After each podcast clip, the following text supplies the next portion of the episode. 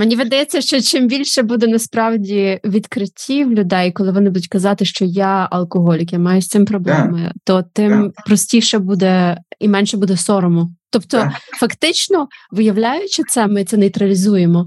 Але ми цього не робимо. Не робимо. Дозволяємо, що це тавро, воно сильніше. Цей страх так. того, що ми думаємо, що буде. Це тільки страх.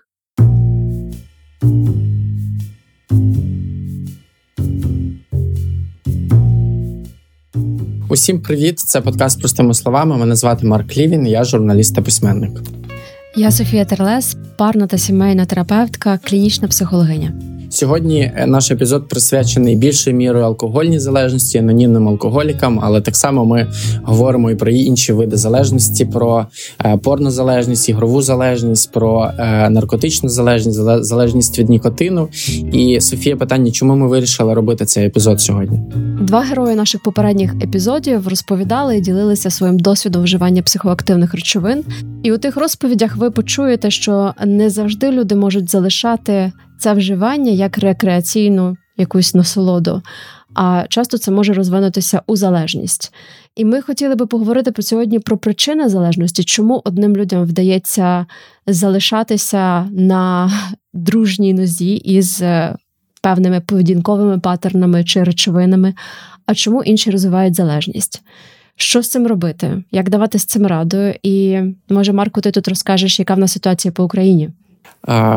Якщо вірити статистиці, відповідно до загальноприйнятих міжнародних норм, нація, що вимирає, вважається така, яка вживає понад 8 літрів чистого спирту на душу населення впродовж року. Якщо вірити останній статистиці 2022 року, українці віком 15+, випивають щонайменше 8,6 літрів алкоголю на рік. І ми розуміємо, що насправді проблема вживання е, є в Україні величезною. Більше того, е, дані не є. Е, про вживання в Україні остаточними, тому що велика кількість алкоголю була не облікованою, тобто завезеною з за кордону, ні і ніким ніяким чином не проконтрольованою. Тобто рахункова палата не може внести її до офіційних джерел про е, вживання українцями алкоголю. Наш сьогоднішній герой. Пан Юрій Тарнавський не вживає алкоголь більше 40 років. Він є волонтером, засновником реабілітаційного центру. і Він з власного тривалого досвіду знає, як усе це працює.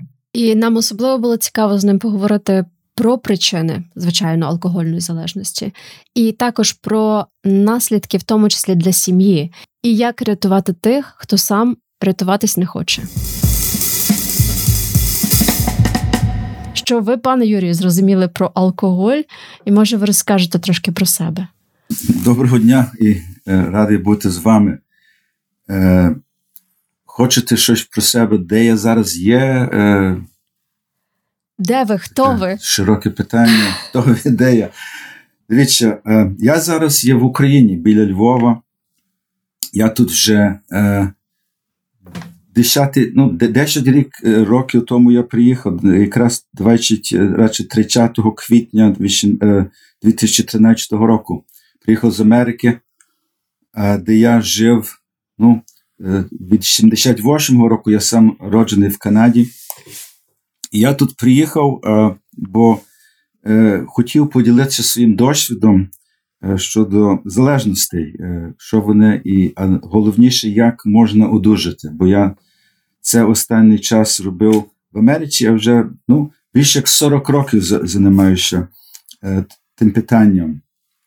І можна сказати, я зараз це роблю професійно. Я тут е, проваджу дім преображення, це є дім одужання для священників, монахів, семінаристів, монахинь, у кого є проблеми з алкоголем. Але також я я сам є алкоголік, я вже Е, ну, я це знаю е, точно більше як 40 років і і не п'ю. Я колись був алкоголіком, який п'є, і і мені було, знаєте, різні проблеми в житті появлялися. Я не знав чому. Сьогодні я вже це розумієш, це хвороба. І uh-huh. я Богу дякувати, міг зробити те, що треба. що Я я живу тепер, знаєте, удужую і живу так, як нормальна людина, можна сказати. Як є така річ, як нормальна людина. Це дуже гарно ви помітили, якщо є така річ, як нормальна людина. Тобто, що ми всі маємо свої виклики, і якщо захотіти, то кожного з нас можна запхати в певну шуфлятку з якимсь діагнозом, більш чи менш вираженим. І коли ви говорили про саме одужання людей від різних залежностей, правда, ми ж можемо під алкоголь, ми можемо поставити теж будь-яке інше. Ми можемо поставити геймінг, ми можемо поставити порнозалежність, ми можемо поставити наркотики. Це все буде мати різний, можливо, фізіологічний ефект, але база, чи на вашу думку, база є однією? Е, Знаєте, на мою думку, не зовсім. Е, Бо, так як знаєте, я алкоголік, я також пробував інші, скажімо, речовини, наркотики чи марихуану, кокаїн. Ну, не в багатьох кількостях, але це мене якось не чіпало. Але алкоголь, фух, е, я не міг стати ігроманом, коли я. Хоча я там кілька разів грав, і, і в касіно і на конях, але зовсім ні. І також я працюю знаєте, з різними людьми тут в Україні, в Америці, і і знаєте, від я в тюрмах працював довший час, я працював священниками, я працював знаєте, з, з різними бідними, багатими, і, і я бачу, як це інакше. Хоча декотрі кажуть, залежність і залежність є там, я б сказав, корінь е, е, в середині, що щось не йде в житті, знаєте, не працює. Е, для мене це є брак якоїсь такої ціленості духовної. Але знаєте, що з другого боку, це, бо це є хвороба е, і духовна, і психічна, емоційна, і фізіологічна. З фізіології, наприклад, я, хоча я не, не п'ю вже більше як 40 років, я не можу 50 грам, 25-10, навіть знаєте, думати про це для мене вже небезпечно. Мій організм його не переносить. Хтось інший має це так і може бути алергія до до інших речей, а а, а я маю алергію до алкоголю. Не всі не всі її мають. Я хотів би можливо доповнити вашу історію. Ви сказали, коли говорили про те, що ви алкоголік, так і для людей, які не не знайомі з культурою, в тому числі там 12 кроків, анонімних алкоголіків і так далі, вони можуть подумати: ну як це так? Людина не п'є 40 років, тобто як вона може називати себе алкоголіком? І ось ця теза алкоголіки не бувають колишніми. Вона насправді має дуже реальне втілення у житті. Знаєте, я, я чув вже різні історії. Е, в мене так, таке є, що як я 12 березня 83-го е, року останній раз пив, від мене е, від того дня ні разу не появилася ніяка думка, ніяка тяга, ніяке бажання пити. В інших я вже чую інакші історії, але в мене було таке, що я того дня, хоча я вже багато знав про алкоголізм, бо я так як ви, я я, я був журналістом, і е, що сталося, я в 82-му році е, в тому в серпні дійшов вже до свого дна, можна сказати. Я вже знаєте, ну, боявся, що мені може статися, чи з моєю кар'єрою, чи в сім'ї, чи може самогубство, чи що, бо я вже, е, знаєте, так так пив, бо мусив пити. Хоча Е, е, ну, майже щодня, не впивавши щодня, але в мене, знаєте, вже духовно вже знаєте, почуття вини, почуття безпорадності, е, безнадійності, і, і, і що я там виробляв, яке випивав. Я вже звернувся до Бога, каже, рятуй мене, я вже не знаю, що я тут роблю. Думаю, з божеволію або або самогубство чи що. І і на вісім місяців Е, від того часу я досліджував алкоголізм, мені дали завдання. Я спочатку бунтувався, потім зачекався. І дійшло до того, що я сказав, я став спеціалістом, можна сказати, що знав. І одного дня така думка, чи, чи ну, в мене що появилася, каже: Юрій, тут є твоя проблема, ти ж алкоголік, Господи Боже. Такий страх мене огорнув. Що тепер робити? Я знав не тільки знов Божа сила врятує, Божа ласка. Я звернувся до Бога і попросив. Але день-два пізніше я забув, що я це зробив. І що я роблю? Я наливаю собі склянку вина і так, якби нічого.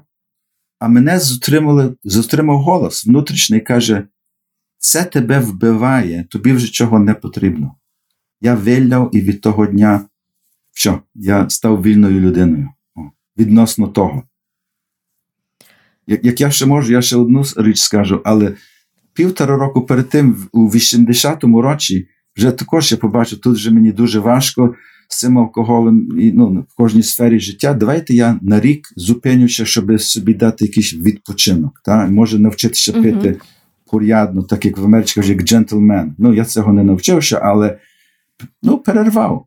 Uh-huh. А потім тривало всього один день, і я вернувся до того, що було, як не гірше. Я тоді зрозумів аж пізніше, що мені ну, я, я не можу з цим бавитися. І потім я навіть намагався зупинятися на якийсь час, менше пити, нічого мені не вдавалося. І тут я роз, зрозумів, що, що я є один з тих 10%, що я не можу безпечно пити. Це є алкоголь. І знаєте, я слухала ваше інтерв'ю, де коли у вас ваш колега, ваш друг по пласту, а тепер там ведучий якогось канадського телебачення, питав Юрку: Юрку, слухай, скажи, будь ласка, а чого так сталося? І е, ну я, як е, як спеціаліст, та як клінічна психологиня, я приблизно собі уявляю, які мають бути події в житті людини більш-менш, що вона має переживати для того, аби розвинути в собі цю неможливість жити в цю, це життя без знеболювального. Але ви кажете, я не знаю. Чи ви зараз маєте іншу відповідь? Чи ви знаєте, чому для Юрка Тарнавського алкоголь з дуже раннього віку став тим місцем, де йому було добре, а життя Тверезе це було те місце, де йому було тяжко? Знаєте, я скажу таке. Що я зараз, е, ну, ще вчу, я дуже багато вчуся, я я знаю там трохи, я знаю, що ще дуже багато є різних, знаєте, е, е, ну, людей, що що мають багато більше знання. Але зараз, ну, особливо в Америці, дуже багато кажуть, що власне залежність алкоголізм це є хвороба мозку. Так? Що як людина приймає ну, алкоголь, ну, інші е, там наркотики чи чи грає там в азартні гри, кайф, ті, ті, як вони називають, гормони щастя, правда, допамін, ендорфіни випускають. І є таке слово flooding, просто затоплюють. Звичайної людини може дуже мало. У мене знаєте, ціла е, повінь того всього. Е, ну, була, я не знаю, як зараз. Я думаю, що, напевно, не зміниться. Але як я я пам'ятаю, я мав 14 років, і ми пішли колядувати. Ми були в пласті настрої. Я не знаю, як ми там співали, але я пригадую, як до сьогодні це було е, 65-го року. Одна жінка, напевно, вдовича дала хлопчики, може ви вип'єте трохи вина. Ну, що ви думаєте, що ми сказали? Ну, давайте. Ми випили там, ще одної хати, ще там, а там в одній хаті густина. І там мене знала одна мама мого друга, каже: Ой, співайте, ми так гарно, і та випійте з нами козаки, ну, козаки, то давайте ще. І ми впилися. І я пам'ятаю, я, знаєте, ми валялися там по снігу, того, реготалися, говорили, і я скажу собі, Боже, як чудово я почуваюся. Який рай! Нарешті я вже знайшов. А ті старші про це говорили цілий час, там на суботу, неділю ми впалися, що я там знав. А тут я вже пізнав. І я думаю, підсвідомо вирішив, це для мене. І тоді, п'ятниця, субота, я і інші такі, як я де можна випити, де то. І знаєте, ще коротко, як е, ми виростали там ну, в Канаді в середній школі в університеті, то так пили. А потім ще я знаєте, в 69-му році е, поступив в університет, і то був Вудсток. То ще наркотики появилися, і що, що вільно, що, знаєте, то якби там увійти в суботу, в п'ятницю вечір, то люди думали, що ви дурдом вийшли. А потім багато студентів пішли знову вчитися того, і я міг це робити якийсь час. А потім мені ставало важче, знаєте. Але також були проблеми. В інших не було. Я, знаєте, ту більше пив, як інші, довше пив, не міг зупинитися, і таке ставалося. І і, і від того моменту, знаєте, я більш уваги, так сказати, давайте де вип'ю, давайте де закуру, де буду якісь там вечірки чи що, а не вчитися, спорт грати. Я дуже добре грав хокей, я я покинув його. А, це не таке важливе. Я дуже змінився від того часу, як я почав вживати. знаєте. я не знаю, mm-hmm. чи то мене змінив алкоголь, чи я, знаєте, мінявся, і тоді алкоголь мені допомагав, чи одне, я думаю, одне і друге так ішло в пару, знаєте, паралельно. Та, мабуть, знаєте, моє питання було: ем, чи Юрко Тарнавський був щасливий без алкоголю? Чи як дитина, як хлопець, е, чи чи ви мали відчуття того, що зі мною все гаразд, що я окей, що я класний в цьому світі, що мене люблять, мене чують? Не було. Ні, ні. Mm-hmm. Я, я, я, я, я почав мати тривогу, я не мав, знаєте, з ким це проговорити. Я не знав, що зі мною діється. Знаєте, е, я не хотів вчитися, я знав, що я не лінивий. Ну, дуже багато було, але ніхто на це не звертав уваги.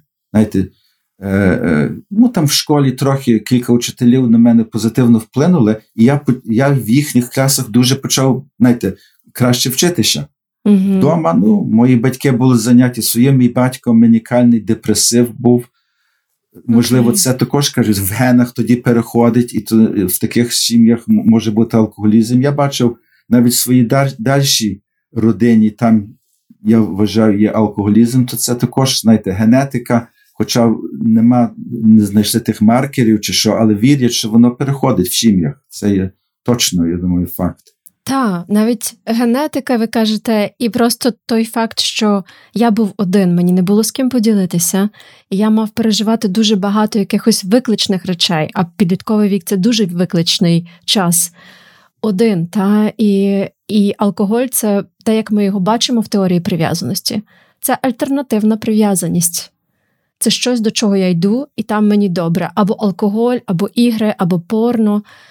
Це те, що стає, те, що заглушить біль всередині. Але знаєте, що я я в той час також, знаєте, як я пішов в університет, то я майже не випав чи як то там через вживання алкоголю, і то, але потім якось зміг зменше пити, почав вчитися. Мене дуже зацікавила наука. Я грав на дуже високому рівні е, волейбол, майже на олімпійському рівні. І ми тоді знали, як ми маємо змагання, як ми маємо ті тренінги, не п'ємо. А після того о, знаєте, море по коліна. Е, а потім прийшли до себе, і і в той час я ще міг. Знаєте, як я став старший, я також грав професійний футбол, то я вже приходив е, часом підпити на змагання. Бо mm-hmm. я почав пити в п'ятницю, а змагання в суботу вечір. Я ще допивав, ще попивав і і, і, не міг. Хоча я дуже це чинив, і тут вже, знаєте, людина робила, я робив не то, що хотів, а а, а, а не давав ради. І тут же воно виходило, почало виходити, знаєте, більш серйозніше поза контроль. Але знаєте, також навіть ще в молодих віках я я мав друзів, ми там мали, знаєте, думаю, багато приємних часів, і я пив, як було трудно і як було легко, як був там сонце, як був дощ, як був похорон, як був весілля. Дуже багато разів люди п'ють просто, щоб підсилити чи краще чути, що та, та, як вже так добре, давайте ще краще будемо. знаєте. Софія каже про те, що алкоголь це альтернативна прив'язаність, і мені здається, що це має сенс, тому що крім того, що це альтернативна прив'язаність, це завжди доволі прогнозована і надійна прив'язаність, на відміну від е, там спілкування з друзями, занять спортом і так далі. Є таке внутрішнє якесь інтуїтивне знання і розуміння, що після вживання алкоголю тобі буде добре, якийсь час тобі буде добре, так на відміну від усіх решту речей, які ти робиш в своєму житті, які вимагають якоїсь певної значної кількості зусиль для того, щоб тобі було добре. Ну, наприклад, годину позайматися спортом, так, понапружувати м'язи, і після цього буде ефект розслаблення і так далі. Але ж це треба годину понапрягатися, правильно? А з вживанням алкоголю. Трохи простіше, не треба годину напрягатись. Можна купити, випити і отримати досить швидко задоволення. Ось це. Так, так. Ну, правду кажете, то є такий instant relief, Ну, відразу, та випив і, і, і що. Це пару пару секунд і вже летимо. Але так, якби хтось захотів полетіти, я просто додам те, що я вивчила в школі, що мозок складається з жирів, а жири розчиняються алкоголем. Ну, це так, і я попрошу. І пана Юрія Тарнавського продовжувати. Тобто, якщо ви хочете вберегти ваш мозок, не думайте, що це реліф, який ви знаєте це, правда? Воно не є. Так, так. Я думаю, що ну, сьогодні я живу зовсім інакше. І, і, і наприклад, і, і, я я вчора грав е, футбол. Тут я 72 роки з семінаристами, що мають по 18-19 років. Я ще своє втримую. Знаєте, Але тут також, знаєте, як граючи спорт, я відразу маю вдоволення. Я вже вдоволений, як я вдягаю ті свої футболки чи що грати, то вже адреналін йде, і я вже. І можна навіть сказати, що так, як людина як п'є, то ми вже, знаєте, вже годину перед тим, як знаєш, що буде, вже краще чуєш, можна сказати, вже то очікування. Але потім то є так, та instant relief, не треба нічого робити, то є майже гарантоване, хоча вона потім е, е, е, проти нас е, стає, чи як то там е, зраджує, вже не є то. Е, вже не то саме. І і, і потім як треба навчитися дивитися, а що далі буде. А ми не тим, що далі буде. Я кажу, а вип'ємо і що, але то не є що. А завтра, а пізніше, і тоді, як людина починає бачити, що стається, ну тоді вже задумуємося, що ми робимо. Знаєте, я ще одне скажу і думаю, що навіть ще швидше ті, що вживають наркотики, бо я працював з багатьма, власне, ті, що в, в тюрмах сиділи, то, то дуже багато з них не були алкоголіки, але наркомани, ну то там в вену вколов, що? Відразу. То, знаєте, то не, не чекаючи, то вже в крові є, і не мусить через якусь підшлункову йти, чи що. Людина вже входить в ту так звану ейфорію чи кайф, але. Я би з вашого дозволу е, хотів би визначення, можливо, само, самої залежності пояснити, нагадати. Я буду посилатися на е, американську дослідницю е, науковицю Анну е, Лемпке. В неї є книга, яка називається Дофамінове покоління. В цій книзі вона природу залежності пояснює за допомогою визначення е, про те, що, е, по-перше, дуже сильно. Падає рівень задоволення від вживання, і необхідна доза е, для отримання цього задоволення е, неспівмірно зростає. Тобто, якщо, наприклад, раніше так можна було випити там не знаю, 50 грамів алкоголю або маленьку пляшку пива, так і отримати якийсь кайф а, і ним насолоджуватися. То з часом толерантність до алкоголю зростає, і вже цих 25, 50, 100 грам стає недостатньо, і зупинитися стає неможливо. І ось ця от звичка а, вона втрачає. Контроль е, і свободу, тобто людина губиться всередині цього процесу, і цей процес починає брати над нею гору. Тобто не вона керує, а речовина керує. Так, так. То так звана толерантність, що в людей залежно збільш, треба більше і більше того, щоб е, е, ну, дійти до того того самого кайфу чи ейфорії. І знаєте, як як ви це говорили, Марко, я собі нагадував, е, ну, я я працюю також з кількома е, ігроманами. То вони ще з малку вже в народній школі, чи як то там п'ята, шоста класа, він вже там щось купував, вже щось там вигравав, знаєте, е, е, там 5 гривень чи що, а потім це зростає в тисячі. О, І і, і, і, і то не вистачає, знаєте, щоб щоб, щоб той е, е, е, кайф. І і, і це саме є, чи чи ті, що п'ють, чи ті, що вживають наркотики, чи мені здається, з порнографії, я не знаю аж так багато, але що то мусить бути щось постійно. Знаєте, людина не не може на одну картину дивитися, але але ще і ще, щоб підбудовувати то, бо бо інакше, знаєте, не, не, нема тої так званої в лапках винагороди за за, за це, що іначе я тут добре це пояснюю. Так, ем, так, ви дуже добре і таке роз... розбудження мусить бути підвищене, підвищене. Так, так, і власне цим пояснюється теж випуск фільмів порнографічних е, з насиллям, тому що людям вже не цікаво просто побачити чиюсь литку, чиїсь груди, вже потрібно щось більше. Та? І це і ну, це в тому числі забирає там. Ми ще говоримо про залежність, особливо коли це в сім'ї. І я би дуже хотіла, щоб ми поговорили про динаміку сім'ї, про те, як сім'ї часами і я не хочу звинувачувати нікого, але підкріплюють залежність е, когось, в кого вона є, та? Е, що часто ми цю просто енергію, цю близькість, і неважливо, якою є наша залежність, чи це гра, і ми несемо туди гроші від сім'ї, чи це секс, і ми несемо е, свій секс в порно, та чи це алкоголь, і ми несемо себе, свою увагу, свою уважність і свою присутність ми йдемо де-інде, і ми просто не можемо бути в контакті з іншими. Тобто, в будь-якому разі ми перериваємо цей контакт, ми вибираємо щось ще.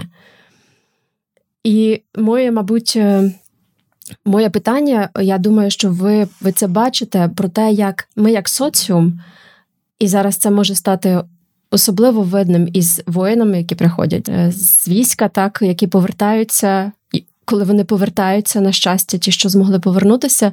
Що залежності це стає їхнім прихистком, коли їх не розуміють, коли те, через що вони прийшли, теж стає їх особистим досвідом, яким вони не можуть поділитися.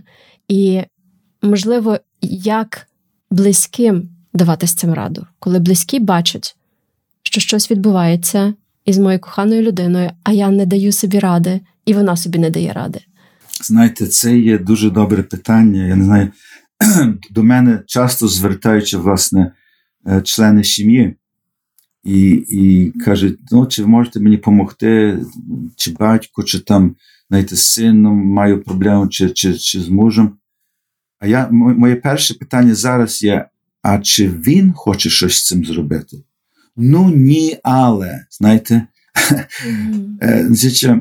і я розумію, що хочеться допомогти людині, але вони якось вирішили, що треба щось зробити. Mm-hmm. Потім я питаю: а а чи ви колись думали, ну це так знаєте, я в короткому говорю, щось, що може вам треба якусь підтримку? Ну ні, ні, я знаєте, і і, і значить, вони хочуть когось, займаючи кимось, а не собою. Вони готові чи хочуть, щоб ця людина мінялася, але але на себе подивитися і щось міняти, і своїм життям жити вже інакша справа. І тут я думаю, це є величезне власне таке таке питання, бо це є та співзалежність. Та? І і, і це, я думаю, є може навчене, е, переважно це. Де навчене? Ну, в сім'ї виростаємо такими, та? та? Бачимо, як як в, в, в власній сім'ї обходиться і і переважно це з алкоголізмом чи з іншою залежністю, чи навіть знаєте, через покоління там баба і дідо були проблеми, а потім е, е, ну, в, в дітях ну, перейшло, що вони дорослі діти алкоголіків, так? Yeah. але знов не справляючи своїми почуттями. Е, не, не, не справляючи е, е, з тим як когось підтримати, а хочуть, можна сказати, когось рятувати, когось обороняти, когось контролювати. Сварити. Вони дають с- с- самі ради. Так, так, сварити. І знаєте, тут, я думаю, є найкраще для цього для мене вирішення це є на себе подивитися, є спільноти Аланон, є дорослі діти алкоголіків, є психологи. Почати це.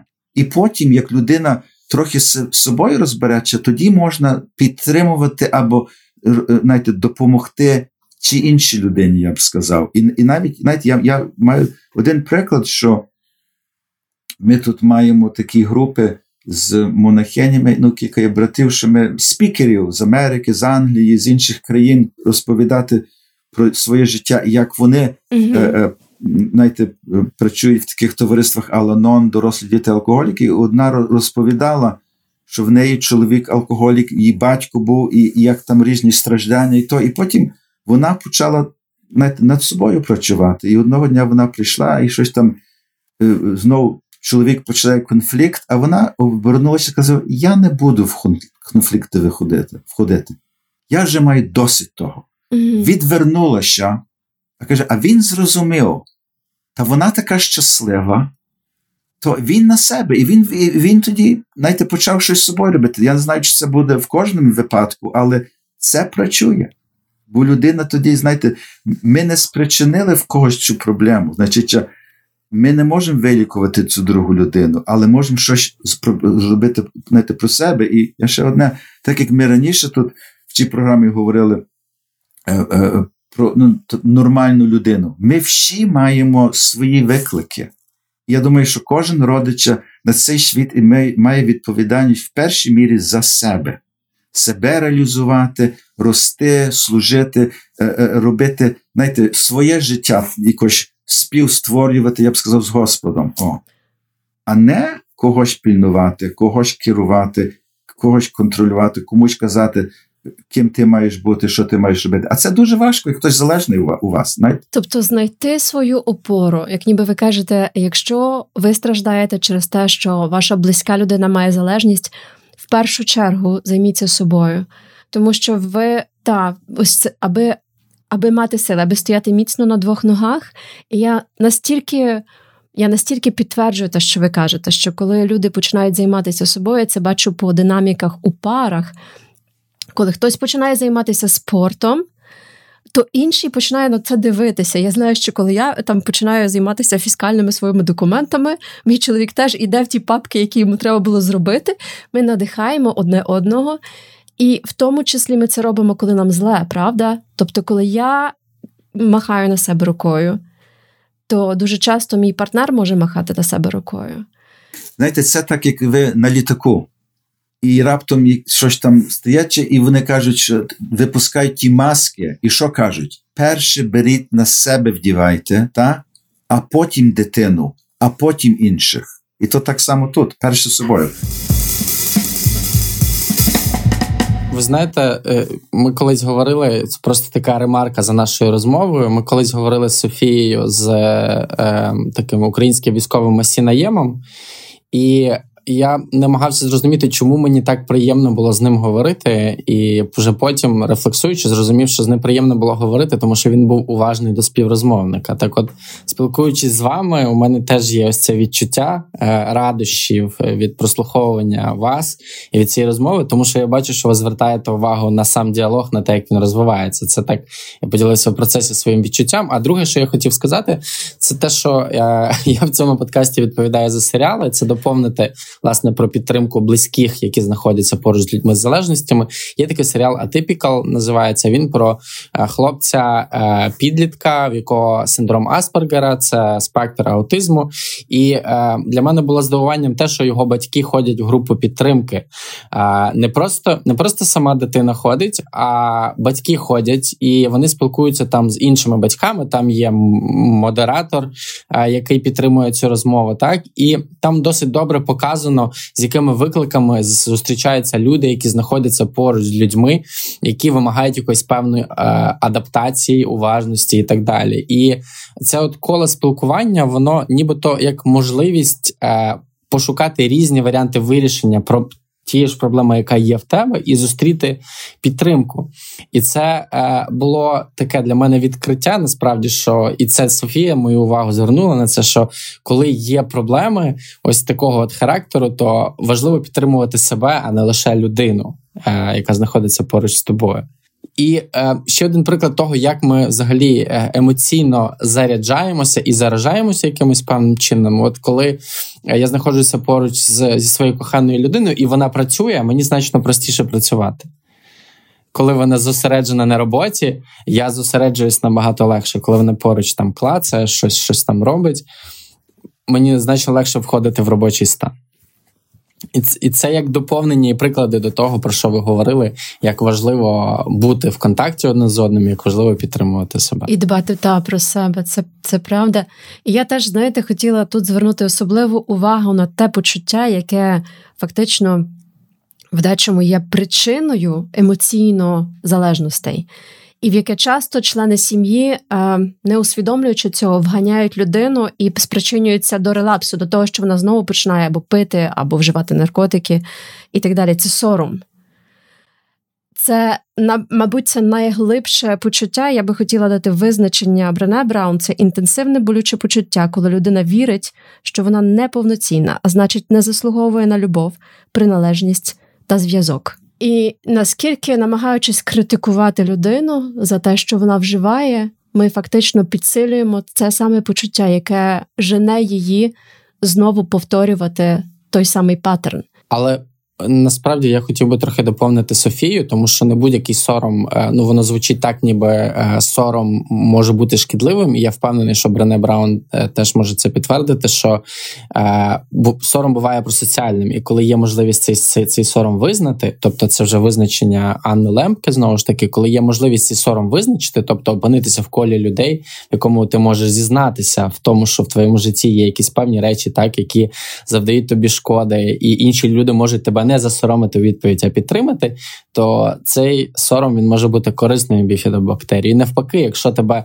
заганяють в екзиль з твоїми почуттями mm-hmm. і кажуть, що ти підтверджують, ніби твою думку про те, що ти ненормальний, так. то тоді, звісно, це завдає дуже сильної шкоди. Ну, власне, Тому ось ці групи прийти своїм ось ці соромом, групи так і та? працюють. Так, прийти та. своїм соромом і бути прийнятим дуже часто саме в сім'ї алкоголіків не є можливим тому що там немає місцю прийняття, там взагалі немає таких таких можливостей прийти і сказати щиро про себе мені важко. Я почуваю себе повним нулем. Та? І, мабуть, можливо, тому це класно, Марк, що ти про це говориш, це, і і, і це може теж про що пан Юрій може розказати більше.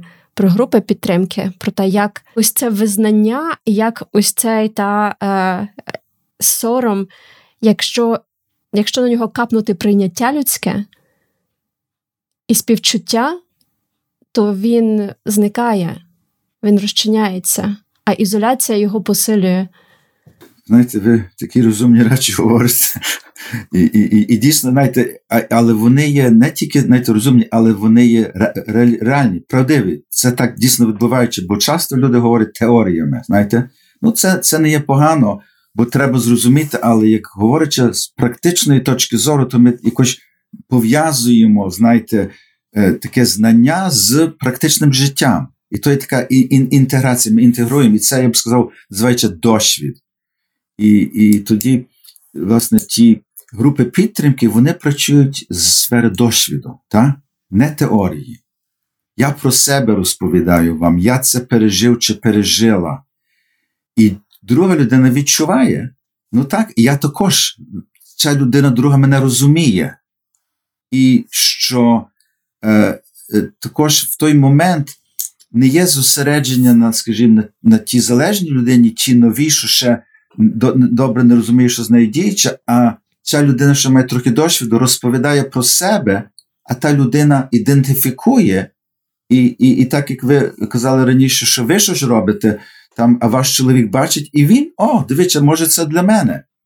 Ви його не заставляєте, він сам це якось бачить. І так само, як ця людина, що приходить нова, як відчуваючи підтримку, бо чуючи, що я не я, не, я не єдиний такий, чи не єдина, я не самий, ох, я не такий поганий, я не такий страшний, бо дивіться, цей говорить, ця говорять про себе, розповідають, якось знаєте, нормально виглядають.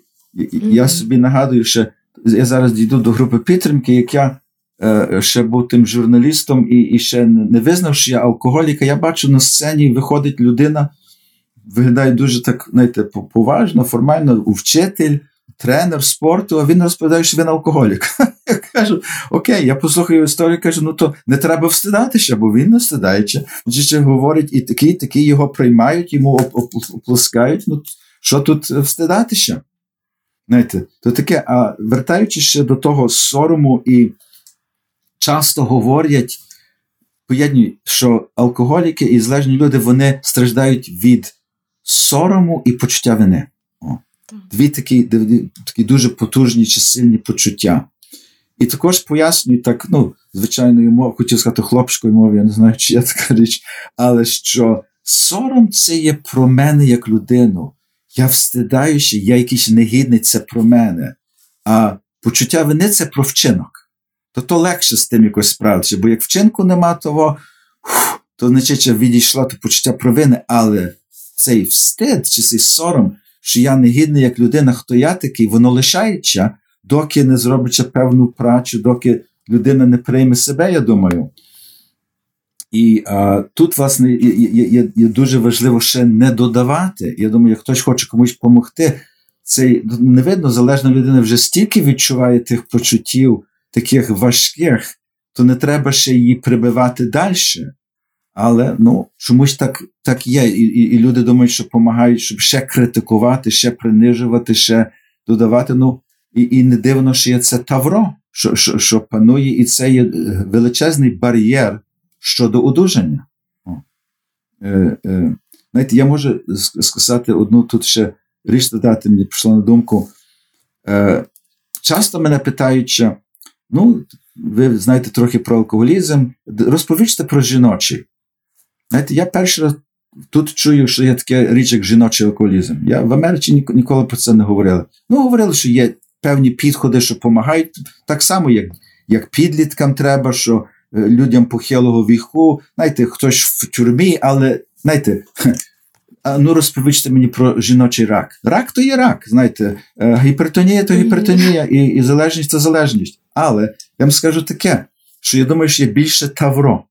І, і я це бачу, це було в Америці, може ще зараз, але менше. Але в Україні, знаєте, чоловік вип'є там, поваляючи, ну то чоловік, то собі дозволить, але жінка, ну, Господи Боже, вона, знаєте, і тут осудження і таке. Але що я хотів сказати, що десь, я думаю, що в 74-му чи 5-му році була е, жінка президента Беррі Форд, президент Джеральд Форд. І вона алкоголічка. І вона пішла на лікування, пішла на реабілітацію, і в неділю вечір, десь 6 година, як всі сім'ї ну, в той час збиралися і дивилися на телевізор, вона виступила і вона це перед всіма сказала. І знаєте що? Що раптом стільки жінок почало дзвонити щодо допомоги з залежністю, стільки реабілітаційних центрів відкрилося, бо вона їм дала дозвіл. Вона про себе розповіла і тоді. Ну, так. як вона може, президент дружина на телевізії сказати, то чого я не можу тут до лікаря свого признати, що я забагато п'ю. Знаєте, І і, і тут дуже власне допомагає такі речі. Я думаю, що треба, і, власне, дуже добре дякую вам, що ми про це говоримо. Про це треба говорити. Знаєте, Люди не говорять. Знаєте, Там когось знаєте, принижують, о, алкоголік, але люди не розуміють залежності, вони не розуміють навіть звичайного пиття, вони навіть не розуміють, що таке алкоголь є, що це є той, е, як називається, е, е, е, зас, ну, не заспокійливий. Наркотик Боже, депресант. Деп, деп, депресант. Деп, депресант. О, депресант. І, і що стається, як вип'єш 50 грам, потім 100, потім 150. Ну, там вип'єш там півлітра, хтось може померти, бо тут вже буде стільки алкоголю, це є отрута. знаєте, Навіть маленьких.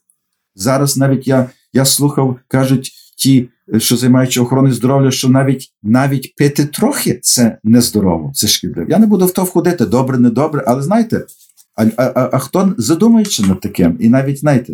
Це дуже, до речі, важливе дослідження, яке було недавно виявлено, та бо ми ж завжди жили у цьому міфі, Вибач, Марко, що маленькі кількості алкоголю вони можуть бути корисними для здоров'я, і виявилося, що це не так. Що переглянувши всі дані, просто виявилося, що ми досліджували тих людей, які не п'ють, які вже мають проблеми із здоров'ям. Вони відмовились від алкоголю, тому що у них були важкі хвороби. Відповідно, досліджували хворих людей, які не п'ють. І здорових людей, які вживають трохи алкоголю, та і це перевернуло зараз бачення того, як ми ставимось до алкоголю, що це не окей, і це є легальний наркотик, який окей, він вам приносить тимчасове полегшення, що ви приймаєте себе і сприймаєте краще, але потім ви себе будете не любити, тому що це депресант. І природа депресії у цьому сприйнятті себе як поганої людини. Зі мною щось не так, я дефектний. Можна, Софія, ще одне. Знаєте, я не знаю, кілька років тому, може, десь ще в 70 Я думаю, у 80-х роках, бодай, ну я знаю Америку, бо я там жив в ті часи. Лікарі, і може ще до сьогодні дехто говорить, казали жінці, вагітні, ну, вона трохи нервова, якась неспокійна, так, випійте собі трошки вина. Зовсім не думаючи, що вони говорять. Знаєте, Бо як жінка п'є то вино, то хто? То малий чи мала п'є той сам час. Воно, так. знаєте, такі, я думаю, що сьогодні вже зовсім інакше. Я не знаю, чи це в Україні ще перейшло. Знаєте, чи, Що тут говорять? Знаєте? Як тут раді, я знаю, що жінки знають не курити і і, і, і кидають. Багато кидають, як як, як вагітна, а потім що, знов починають.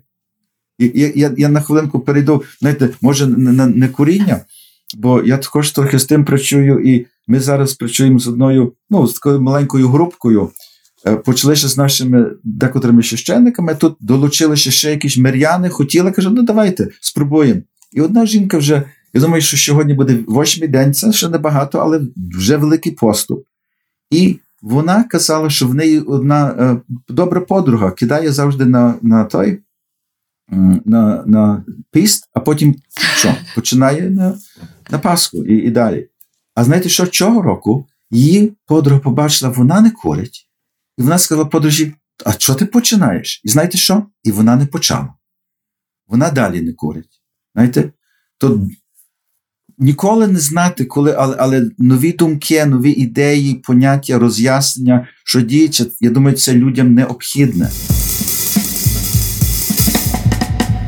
Ви знаєте, я тут з вашого дозволу поділюся власним досвідом, тому що я теж е, є тією людиною, яка е, кілька років тому вийшла і сказала вголос, що вона має проблеми з алкоголем і що вона алкоголік. І так само я кидав е, курити. І я досить добре розумію зараз з власного досвіду, як працює ця природа. І от основна ідея полягає в тому, що людина думає, нібито алкоголь чи нікотин знижує рівень стресу в її організмі. Але проблема починається значно раніше. тобто Тобто, насправді алкоголь і нікотин цей стрес в організм вводить. Тобто ми починаємо відчувати якийсь певний неспокій, коли коли рівень нікотину в е, організмі падає, і нам потрібно закурити. Насправді ми думаємо, що ми знімаємо стрес життя, а ми насправді знімаємо стрес пов'язаний з відсутністю нікотину е, в, в організмі. І один з най, з найважливіших досвідів, який був пов'язаний в мене з е, покиненням е, паління і алкоголю, він був великою мірою був пов'язаний з середовищем,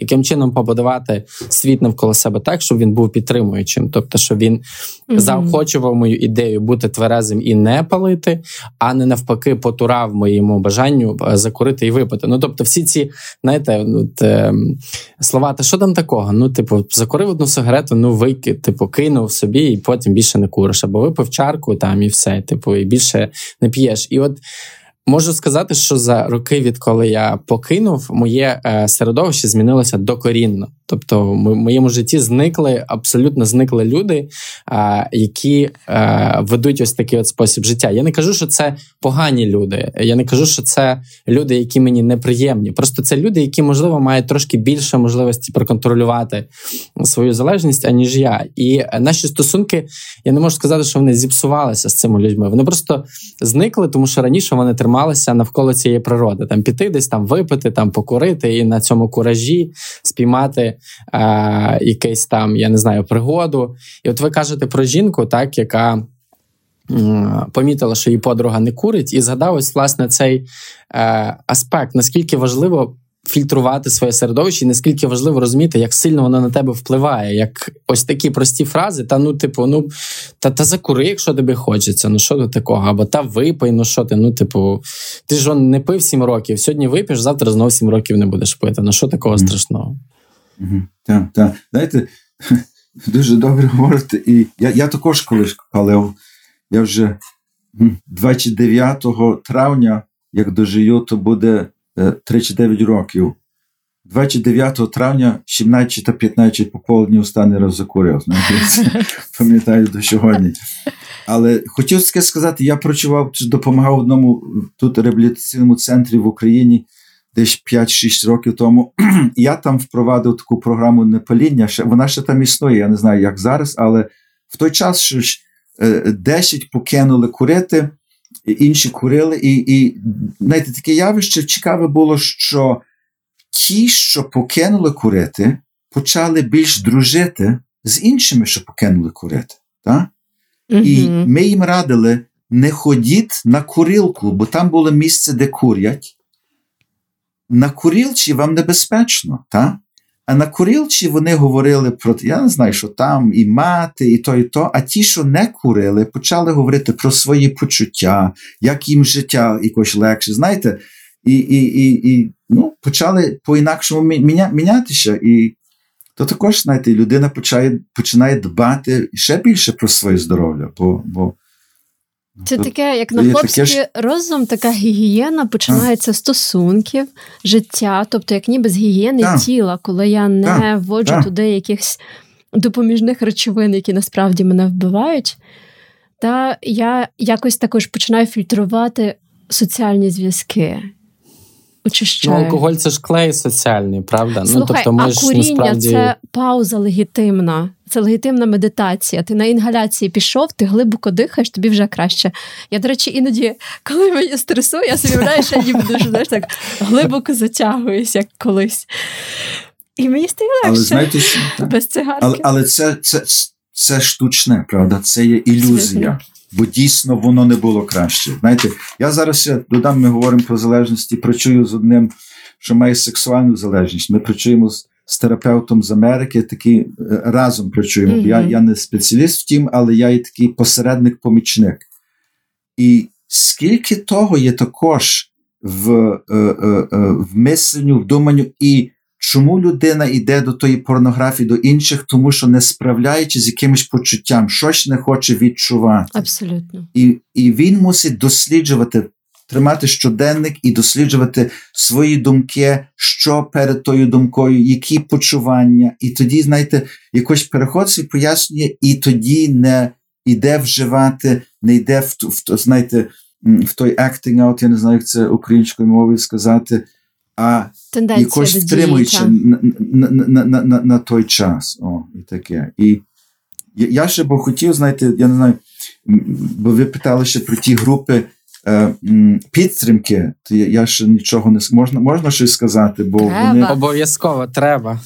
дійсно, Треба. знаєте, від так як я кажу, тут як ми маємо для цих некурящих, найменше ми маємо зустрічаємося два рази в день, 10 хвилин е, в 15 та 20 і 15 хвилин в 10 вечір.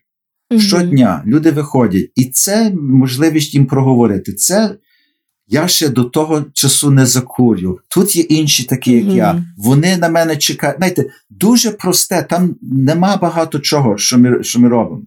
До таких груп, груп підтримки, і я би навіть сказав, що вони є багато більше, ніж це, скажімо, анонімні алкоголіки, Аланон, дорослі діти алкоголіків, анонімні сексоголіки, ну і інші що дійсно там люди міняють своє життя кардинально на основі 12 кроків. Е, Підтримка інших є дуже важлива там, е, бо ти є, так як Марко згадував, в середовищі таких, як ти. Вони роблять те саме, вони Так. мають ту саму мету. Це є спільнота, мають спільне щось, до чого стремлять е, помагати іншим. Але водночас там ще є, знаєте, підтримка для себе по програмі 12 кроків, одужання, так, спілкування з Богом, е, розгля... розглянути своє ціле життя, подивитися на вади, на недоліки, що я не так робив, е, що в мене не, ну, заважає мені жити е, е, повноцінно і тим подібне, як мені кращі зв'язки з Богом. А це робимо знов разом, і як допомагати другим. Ну то стільки того є, така сила, і, і, і люди ну, кардинально міняються. Мгм. Нове життя, воля, вчаться жити тут і тепер. Це є власне залежна людина, чого не вміє робити. Пане Юрію, що робити бідному атеїсту?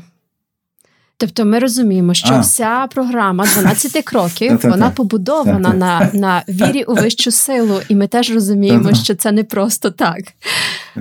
Але тим не менше на сайті анонімних алкоголіків України написано, що вони не є частиною якогось віросповідання. Власне, І то правда. власне, і це йдеться Та-та. не про не про віру в Бога єдиного, такого греко-католицького, православного, буддийського. І- Йдеться про вищу силу, правда? І ми знаємо перепрошую. Ну, навіть не християнського, але Але, але може бути, Люд, людина собі вибирає. Знаєте, є ті, що вірять знаєте, в Алла, вищу силу, в Бога е, е, греко-католицького, інші для них це є природа, це є всесвіт. Знаєте, це як хто визначає. бідний знаєте. атеїст-нігіліст. Немає в нього ні космосу, ні всесвіту, і він. І він не знає на кого опертися. Чи у вас бувають такі випадки, і що робити На таким людям? Е, Ви казали Сартр? Що робити? Так. Я, я його читав. Е, Знаєте що? Е, Я маю бодай кількох знайомих атеїстів в анонімних алкоголіках. І я знаю одне, я точно з ним про це говорив, і, і для нього вища сила це є, це є всесвіт. Це є е, ну, природа. Знаєте, він, він дивиться і він складає молитву, виходить на двір, знаєте, в природу, в гори. Він, він так на це Як дивиться. вдячність. Ми не входили Щось ну, таке. як, як вдячність, як, як щось могутніше, що я не можу пояснити. Так? Мгм. Мгм. Він також десь дістав це одужання, цю силу. Дехто починає просто як є, знаєте, в, в тих спільнотах чи товариствах 12 кроків, вважати, що це товариство для нього є вища сила. Бо тут є люди, які знайшли спільне вирішення, і якось, яке з ними мені також працює. Я я, я на на цей час маючи силу, я спроможний робити це, що сам не можу. О. Багато то там, знаєте, в, е, в тих літературі анонімних алкоголіків є цілий розділ, е, четвертий розділ у Великій книжі, звернень до агностиків і атеїстів. І, і каже, що багато з нас було такі, як ви. Знаєте, Дехто знайшов пізніше шлях до е, до, до, до Бога, до до, до вищої сили. Знаєте, це це вже є особисте. Я думаю, що знаєте, що головне кажуть, бути відкритим на це бути відкритим, не заперечувати. Ну, Але знову всі вибираються. Знаєте, Це це кожного є особиста історія, і то є знаєте, 100% свобода.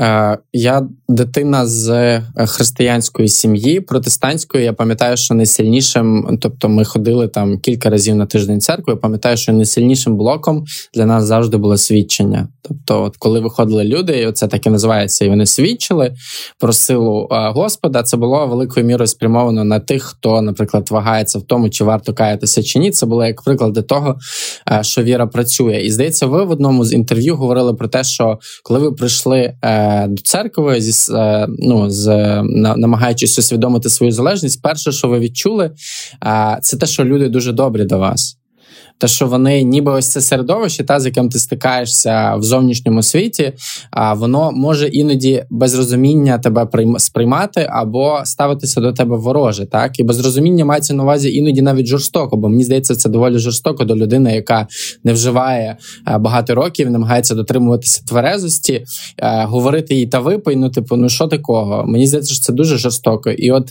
коли приходиш в це середовище, е, там, наприклад, християнське, я розумію, чому люди йдуть туди, тому що там вони зустрічають цю підтримку і взаємопорозуміння, якого вони не отримують в своєму звичному житті. Так, так, так. Знаєте, для мене е, Господь Бог це є безумовна любов. Знаєте, я думаю, що люди, які живуть близько з Богом, не накидають нічого на вас вони не хочуть контролювати, вони не хочуть когось переконувати. Е, вони просто живуть в близькості з Богом, і і, і це є це є суть кожного. Знаєте, е, е, бути бути собою і і, і, знаходити, я б сказав, відносини з ближнім, з вищою силою, чи з чи з Богом, з космосом, з світом. знаєте, чутися комфортно тут, як сотворіння. Угу. І, і, і, і тоді я б сказав, робити, е, як сказати, ну це пов'язане з правда, співпережиттям, з емпатією, з служінням, з любов'ю, з розумінням. Е, бути тут для інших, та? бути ким? Бути собою для інших, бути автентичним. Мені здається, взагалі така фраза щойно прийшла на думку, що там, де є засудження, насправді немає Бога. Так, Немає так. віри. І і я хочу, хочу дуже хочу переконати, значить, що я сам не є, що мені то мені то бракує. Угу. А я якось переношу, правда, так. цей психологічний такий, переношу на іншого. Ні, то з так. ним щось. Чекайте. А я маю на себе подивитися. То є тосно то саме, що ми говорили про ту співзалежність раніше. Угу. Знаєте, І і знаєте, навіть як як можна, тут там в, в духовних чи там в Шатім пішмі, то каже, поки підеш там почистити ту скалочку в свого ближнього, то давай подивись на своє поліно в очі. Вийме це перше. Я думаю, що це до кожного з нас відноситься. І і знаєте, і навіть ті програми, власне, 12 кроків так працюють. Працюй над собою. Якщо хочеш допомогти іншому, то просто тільки ділися своїм досвідом. Не знаєш, каже, я не знаю. Я я, я такого досвіду не маю. Ну, Але але люди не не всі так розуміють. Знаєте, це моє зрозуміння того. І е, от, власне, ми дійшли до 12 кроків анонімних алкоголіків, і я хотів би з вами проговорити процес, е, який проходить людина, яка звільняється від е, залежності. І спершу хотів би цих 12 кроків зачитати, тому що, можливо, для нашої аудиторії це стане вперше почутим досвідом. От, власне, 12 кроків. Перше, ми визнали, що ми були безсилі перед алкоголем, що наше життя стало некерованим. Друге, повірили, що сила могутніша ніж наша власна може повернути нам здоровий розум. Третє, прийняли рішення доручити нашу волю і наше життя під опіка Бога, як ми розуміли його. Четверте, зробили сумлінну та безстрашну моральну інвентаризацію самих себе. П'яте. Визнали перед Богом собою та іншою людиною достеменну природу наших помилок. Шосте. Були повністю готові до того, що Бог усунув всі ці дефекти характеру. Сьоме. Покірно попросили його усунути наші недоліки. Восьме. Склали список усіх людей, кому ми заподіяли шкоду, і стали готовими відшкодувати всім їм завдані збитки. Дев'яте особисто відшкодувала заподіяні цим людям збитки, де тільки можливо, крім тих випадків, коли це могло зашкодити їм або кому-небудь іншому. Десяте продовжували робити особисту інвентаризацію, і коли ми були неправі, відразу визнавали це. Одинадцяте шукали шляхом молитви і медитації покращення нашого свідомого контакту з Богом, як ми розуміли його, молячись лише про знання волі Його щодо нас і сили виконати її. І дванадцяте Досягнувши духовного пробудження як результат цих кроків, ми намагались нести це послання до алкоголіків і застосовувати ці принципи у всіх наших справах. Ось так, власне, це звучить. Я хотів би вас запитати, а як цей процес виглядає емоційно, який шлях проходить людина, яка повинна відмовитись від а, е, тієї чи іншої залежності? Ну, дивіться, я скажу так, як я це розумію, і також е, е додам, що різні люди по-різному проходять цей процес. Але той перший крок, наприклад, треба визнати, що е, є проблема. Треба визнати, що я її сам не вирішу. Треба визнати, з чим проблема. Наприклад, тут каже, що я безсилий з алкоголем. Тільки я ніколи не можу пити так, як би хотів, не вдається, скільки спроб маю п'ю е, знаєте, довше, як планую, е, частіше е, різні ті, що виходять, значить, що людина мусить сказати, так, я є один з тих алкоголіків, що ніколи не зможу пити безпечно. І і, і алкоголь наді мною планує, той каже, панує, і навіть як я не хочу це робити або не планую пити, я все ж таки вип'ю. Це є, власне, дехто думає, ну я вже не пив рік, я вже не пив там кілька нічого, але але вип'єш.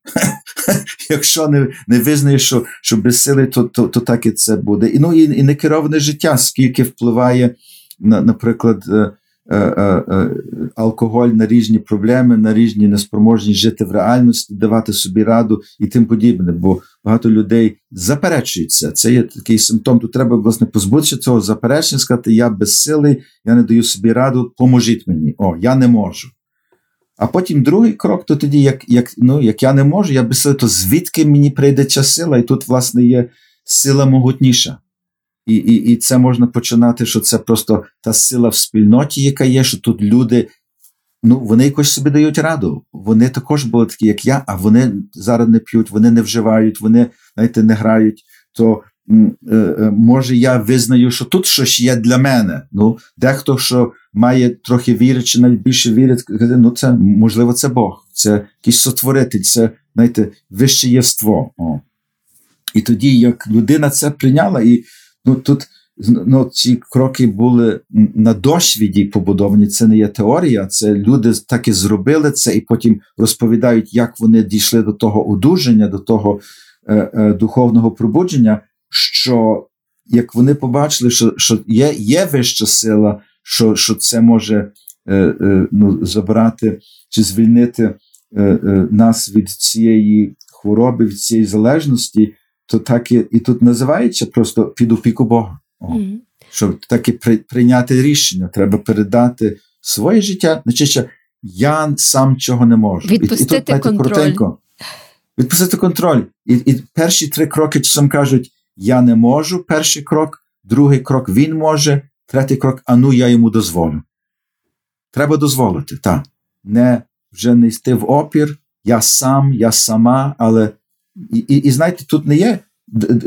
Хтось може микетити, що це під контроль цієї вищої сили чи Бога, як ми розуміємо, але під опіку. Знаєте, так само, як знаєте, там дідо чи баба опікуючи дитиною. Вони ще бігають, не можуть впасти, але опіка є, нагляд є, і можна завжди звернутися про, по допомогу, по силу, по е, силу керівництва і тим подібне. А потім, як вже є це рішення прийняте, і це знаєте, тільки тому, що хтось прийняв рішення передати своє життя і волю, не означає, що вони робили. Я можу прийняти рішення поїхати в Польщу, але яке не купив квитка, яке не зібрав, ще не сів на поїзд, я ніде не їду. Я тільки прийняв рішення, нічого не сталося. Знаєте, часто є таке питання, я вам скажу таке: сидять три жаби на колоді, дві прийняли рішення пригнути, кілько залишилося на колоді. Ви може знаєте це? Ні, але здогадуюсь, що Ні, три не? після прикладу. Ну, три, так, що. І, і тоді, щоб так і ну, здійснити це рішення передати волю, то робиться кроки 4 до 9, так? як я вже передаю це життя під опіку вищої сили, знаєте, Бога, тим подібне, ну то що я передаю? Я мушу подивитися на себе. І і також це є дуже практично, бо як я не розгляну свої вади, дефекти, як би вони не були спричинені, чи чи, чи з ким, чи як довго, то це мене буде мучити, воно може знову мене стягнути до дна, і і я можу повернутися до того життя, яке я хочу покинути. А п'ятий крок, що визнати і знов перед Богом, ну, перед вищою силою, що не тільки я говорю там з одною людиною, але я визнаю, що тут є, ну хто мене сотворив? Для мене це дуже просте. Знаєте, я сотворений Богом, тут є, є сила, тут чудо в житті діюче, я звертався до нього, я дістав поміч. Давайте я до цього самого звертаюся також і і визнаю свою слабкість, свої немочі, чи вади. І щоб мені також не було вже, о, говоримо соромно, щоб я перед людиною, перед іншим, і тоді ніхто мене не осуджує, я починаю цей процес відпускати це. Та? Я також розумію, тут треба в процесі цих кроків також бути готовим всім простити. Бо тут говориться про образи, про страхи, угу. про різні кривди, про там про злочини, правда. травми, все. Все. Угу. І і я мушу також погодитися. Я не мушу казати, ну, якби було якесь насильство, так, це було. Ні, це не було правильно, але я мушу це відпустити, щоб щоб далі це не носити, бо це мені шкодить в першій мірі. О, знаєте, Навіть найгірші зранення треба війти. І тут також був досвід цих ранних, я думаю, е, е, ну, алкоголіків, що самі вони не справляться з цими вадами. І тут треба крок шостий, сьомий е, стати готовим, щоб що Бог усунув, і так і до нього звернутися. Знаєте, як людина, що не вірить, справляючись з цим, я, я не знаю. Я можу ще це дослідити, це дуже цікаве питання, але вони бодай довіряють людині, і ну добре, як є вища сила, як є, ну нехай буде. Бодай я не я, не стою знаєте, в таким дуже е, категоричним чи чи якимось принциповим е, е, опередженням. Ну, нащо? Та? Бо, бо, бо другий крок каже, ми маємо бути відкриті. А ну ж я помиляюся. А ну ж є вища сила, я не знаю. Ну чого мені так встоювати дуже і упрацю, що нема. Знаєте? Так, пане Юрій, те, що ви говорите, ви коли питаєте, як з цим дають собі раду ті люди, які не вірять, можливо, це насправді терапія, те, що ви описуєте. Одна із величезних часток терапії вона полягає в тому, аби прийняти те, що з тобою було зроблено, прийняти те, як ти виріс, оплакати це, оплакати те, чого ти, можливо, не мав чи не мала, і знайти мир у своєму власному серці, тому що допоки там є злість, допоки там є образи, допоки це все є, воно крутить твоїм життям насправді. Та?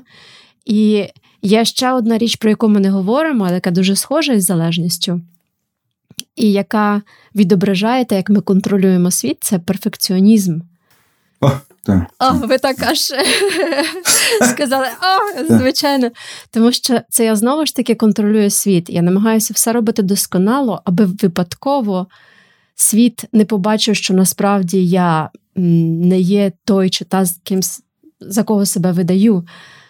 І І ось це відпустити контроль це те, що приходять люди, які приходять в терапію, тому що ми всі нашими посадами, нашими дипломами, нашими здобутками ми намагаємося контролювати світ. Так, так, так. Знаєте, я так сміюся, бо я також е, вчу про е, залежність і одужання в семінаріях тут в Україні. Мгм. Ну, біля Львова, в Львівській духовній семінарії, і також там, де е, Васильяни і редемптористи. Дуже мені приємно з тими молодими, і тут є нагода вже вплинути на них, щоб вони, можливо, краще допомагали своїм майбутнім парафіянам і іншим. І ми говорили про перфекціонізм, бо ми говорили про е, ті ролі цих, е, що виростають в алкоголічних сім'ях. Знаєте, там ге- герой, цап відбивайло, клоун. Може, Мгм. знаєте про це, що Так. Е, щоб вижити, е, діти набирають на себе певну роль.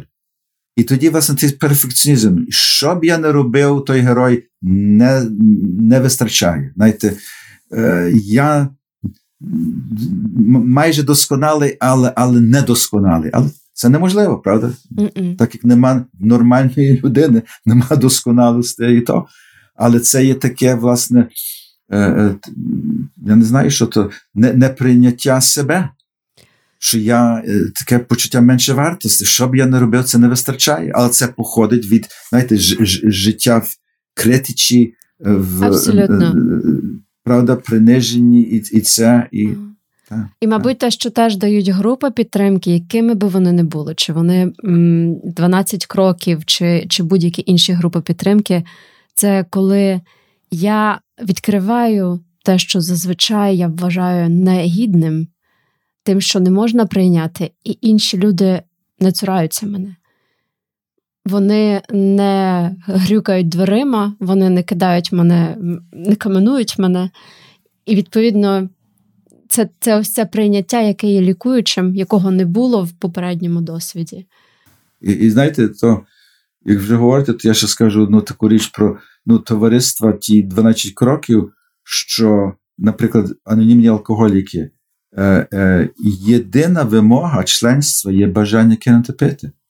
Не щоб ти був якимось досконалим, чи не був в тюрмі, чи там маєш якісь гроші, чи дуже здібний, чи нічого. Просто бажаєш пити що? І ніхто не має права тебе не прийняти. Тут нема такого, сама людина каже, чи я є член, чи ні. Знаєте, Угу. нема ніяких внесків, ну нічого. І тут я б сказав, є, є ну, принципи, е, на яких опирається це є, власне, безумовна любов. О. Так. І, і, і приклад інших. Я хочу ще сказати також, що через те, що ми з Марком співпрацюємо, через півроку після нашої праці разом я собі організувала Dry January, і я так з цього Dry January і не вийшла.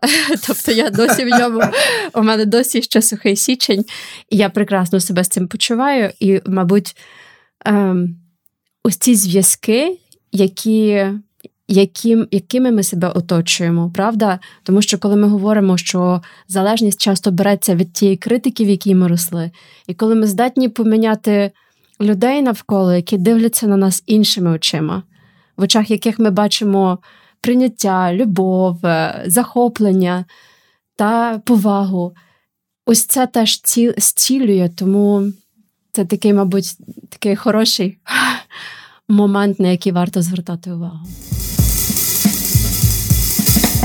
Я хотів сказати, що безумовно, коли людина покидає е, вживати алкоголь, її середовище буде змінюватися, і це нормально. Якісь люди будуть з життя зникати, з якимись людьми вже виявиться нецікаво, зникнуть інтереси спільні і так далі. Але це нормально, е, так само як нормально, що будуть з'являтися нові люди, нові інтереси, і важливо бути зацікавленим в їх пошуку. Тобто, ось це от покидання алкоголю, воно безумовно буде супроводжуватися кризою. Бо що таке криза? Це визначення психоаналітиків, це те, що е, попередній порядок втратив е, попередній порядок був втрачений, а нового порядку ще немає. Так, і от ти звик, нібито та, що в тебе є якесь певне життя, воно певним чином побудовано, є певні типи взаємодії, певні місця взаємодії.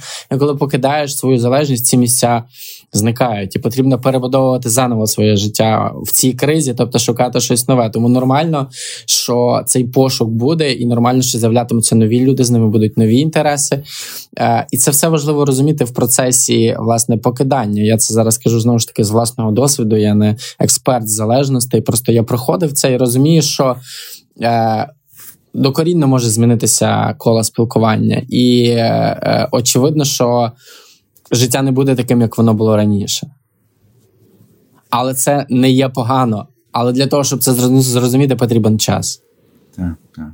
Ну, я, я думаю, що що ми ми шукаємо таких, як ми, правда? Е, Це є це є нормально. Знаєте, як хтось п'є, шукає тих, що п'ють. Як я почав пити, то я шукав таких друзів, що курили, що пили, що так само матюкали і і робили то.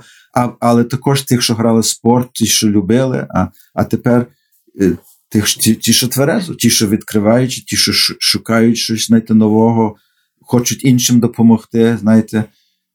Я ще таке скажу, що є багато таких маленьких лозунгів чи висловів, і то, що ви про це говорите, то власне по-англійськи це є people, places and things. Е, людей, речі там і, і, і, і місця. Треба треба міняти. так? Е, ну, Бо вже не підходить. І і я знаю, я також, як я я, я думаю, як я перестану пити, я розповім своїм друзям, що пив так, як я всі скажуть, о, Юрій, добре, ми також алкоголіки, ходім, ми всі будемо. Та де? Знаєте, о, та, ти ти був такий поганий. То, я я дивлюся, а ти що? А він, а, на, знаєте, в зовсім інакшому світі. Я переступив таку, знаєте, ми кажемо, лінію до тверезості, а вони ще там. І все. А а, а тепер я з декотрими знов відновив, знаєте, дружність, але показали, вони не були, вони там під час університету сильно пили, так як я, часом. Але потім вони дуже вчилися, той став лікарем, той юристом, той той. Я навіть не знав, бо я був далі з тими, що що, що так, як я. І і навіть як я я граю там, приїжджаю до Америки ще хокей, то багато з, з, з них п'ють. Але що, ми ми скінчили змагання, вони випили пиво, вони знають, Юрій не п'є, Юрій алкоголік, і комусь треба, вони до нього приходять на пораду. А я чекаю, там з ними поговорю, як вони вже п'ють там друге пиво, то я кажу до побачення, мені ж тут не, не цікава ваша розмова. Я собі пішов. знаєте, все. Але бачите, для цього повинна з'явитися певна опірність, те, що ми називаємо резистентність, так, щоб е, ця свобода внутрішня вибирати тверезі, щоб вона з'явилася. Бо коли е, немає цього зовнішнього середовища, яке в цьому стабілізує, значно складніше відмовлятись. Тому це середовище дуже потрібно. Абсолютно, абсолютно. І я ще так, якби на завершення хотіла би додати, е, що можна робити, коли ти вже на одному шляху, а близькі тобі люди ще не там. Це, мабуть, дбати про себе, те, що ви сказали, пане Юрій, і вірити вірити в їх силу внутрішню, вірити в те, що у них є свій шлях, і поважати цей шлях, що, можливо, просто у них буде інший темп. І що вони роблять найкраще, що вони можуть на даний момент, просто в них не настав ще цей час, і дбати про себе, тому що якщо ми будемо рятувати інших, ось із цього розхитаного положення, це точно потонуть всі. І і часом, знаєте, я думаю, така мені прийшла прислівача на думку, що є такі люди, що ми їх тільки раз зустрічаємо. Є інші, що ми з ними знаєте, маємо зв'язки, навіть тісні, тісні і і кінець. А є ті, що ми з ними на ціле життя. Ніколи не знати, ну, хто хто, хто буде ким. знаєте, з того. Мені здається, ми так драматично по структурі е, усі етапи важливі пройшли. Мені б хотілося на сам кінець е, сказати, мабуть, слова для тих людей, які нас слухають, які не мають е, ніякої ніякої проблеми з алкогольною залежністю. Тобто, можливо, цей епізод буде корисним там для ваших друзів, якщо ви побачите так, що вони справді втрачають контроль над своїм життям, і не кожна людина, яка вживає алкоголь, вона повинна відчувати певну провину, так е, через те, що вона, наприклад, не дотримується якогось певного е, стану повної тверезості. Я знаю людей, які справді вживають алкоголь для задоволення. Вони можуть випити ввечері там віскі біля біля біля там в колі сім'ї, так як релаксант, якийсь певний піти спати. Тобто немає в них ніяких оцих от. Вони не продовжують там пити всю ніч, потім не влаштовують ніяких е, скандалів. Вони собі просто випили, посмакували. Вони там навіть розпробували якусь бочку в тому всьому смаку, так і, і, і пішли собі спати. Тобто, не для всіх це є проблемою, але. Зважайте, будь ласка, на тих, для кого це проблемою є, і будьте до них добрими і старайтеся розуміти їхнє життя. Тому що ось ця межа, вона насправді є дуже важливою, так коли е, ми бачимо, що для когось це боляче, і ми не робимо боляче йому навмисно. Напевно, своїм текстом я б хотів сказати. Е, Звернутися до тих, для кого алкоголь не є проблемою. Але, будь ласка, будьте уважними для тих, кого він проблемою є. Так, дуже дякую за розмову, пане Юрію. Ну, рівно ж я я вам дякую. Я дуже дякую за вашу відкритість, за за, знаєте, за за вашу турботливість, правда, що що дбаєте, що хочете донести іншим. Бо це дуже важливо, знаєте, мати такі розмови і і передавати досвід, передавати знання про таке, що багато людей роблять, а мало людей задумуючи, застановляючи над тим, чого вони ну, що це є. Та? Я думаю, знаєте, таке пиття, і я маю, може, там коротенько. Е, я я маю одного ну, знайомого, він є римокатолицький кардинал, алкоголік, одужуючий, так як я. І як я з ним говорив, і питаю, що там в Україні розповідати, знаєте, священник, він каже, Юрій, дві речі головні, що алкоголізм це є хвороба. Але але з неї можна одужати, і найкращий ну, спосіб це є це є програма 12 кроків. То, таке, таке, Але також, знаєте, ну всім, що задумайтеся, і що також, знаєте, як хтось п'є, щоб міняти стан, бо не знаєте, не подобається йому, як відчуваючи, і хоче змінити знаєте, почуття. Це вже таке небезпечне. знаєте, І тут дуже легко, може, це не буде знаєте, залежність, але тут вже ну, покладаємося на щось, щоб нас міняло, ніж ніж то, щоб самим жити природно. І так як ви казали, Софія, ви той драй місяць, значить сухий не пили, а тепер продовжуйте. Я би пропонував людям: спробуйте не пити. Як як це буде, знаєте? Бо бо ми так привикаємо. Я думаю, я бачу на весілля, на то, і і вже це такий social lubricant, знаєте, що такий, знаєте, розслаблює людей. Ну, а, а, а можна багато робити без того, а потім з тим, як хочете, це є то, але застановимося над, над тим трохи більше. Дякую. Дякую дуже. А, і, Мабуть, мабуть, наостанок я хотів би вас запитати, куди людям звертатися, якщо вони захочуть після цієї розмови отримати більше інформації, або, можливо, почути вашу особисту консультацію, потрапити на розмову до вас. Як вони можуть з вами зв'язатись? Анонімні алкоголіки, це знаєте, ну як хтось англомовний, то є. Ну в кожній країні є ті офіси в Україні також це є. Е, е, ну, Я не знаю на пам'ять е, того, але анонімні алкоголіки Україна, я знаю, що є там в Київській інтергрупа в Західній Україні також можна знайти ем, Аланон, є дорослі діти алкоголіки, так. мають свій свій сайт також. Знаєте, тут я думаю, досить легко з, з сьогоднішніми тими гуглами і, і, і тим всім. Пане Юрію, хотілося б вам ще раз подякувати за цю розмову. Впевнений, вона буде корисною е, і для наших слухачів, і тих, хто є нашим постійним слухачем, і для нових слухачів, які будуть слухати саме цей епізод. Дякуємо вам. Було дуже душевно, дуже корисно. Я отримав багато корисної інформації. А я ще отримала задоволення, якщо чесно, і я не знаю, що може бути кращим, ніж хороша така розмова відверта. Мені видається, що це насправді досвід краще за будь-який алкоголь, як на мою думку. Я, я також дуже вам дякую, бо це було таке, знаєте, легке, просте спілкування, знаєте, таке. Просто ділимося своїм досвідом і, і так. Певно, що радіємо, бо життя це є радість. Як, як робимо щось знаєте, позитивне, то це вже винагорода приходить. Так, так. Дякую вам. Дуже приємно було.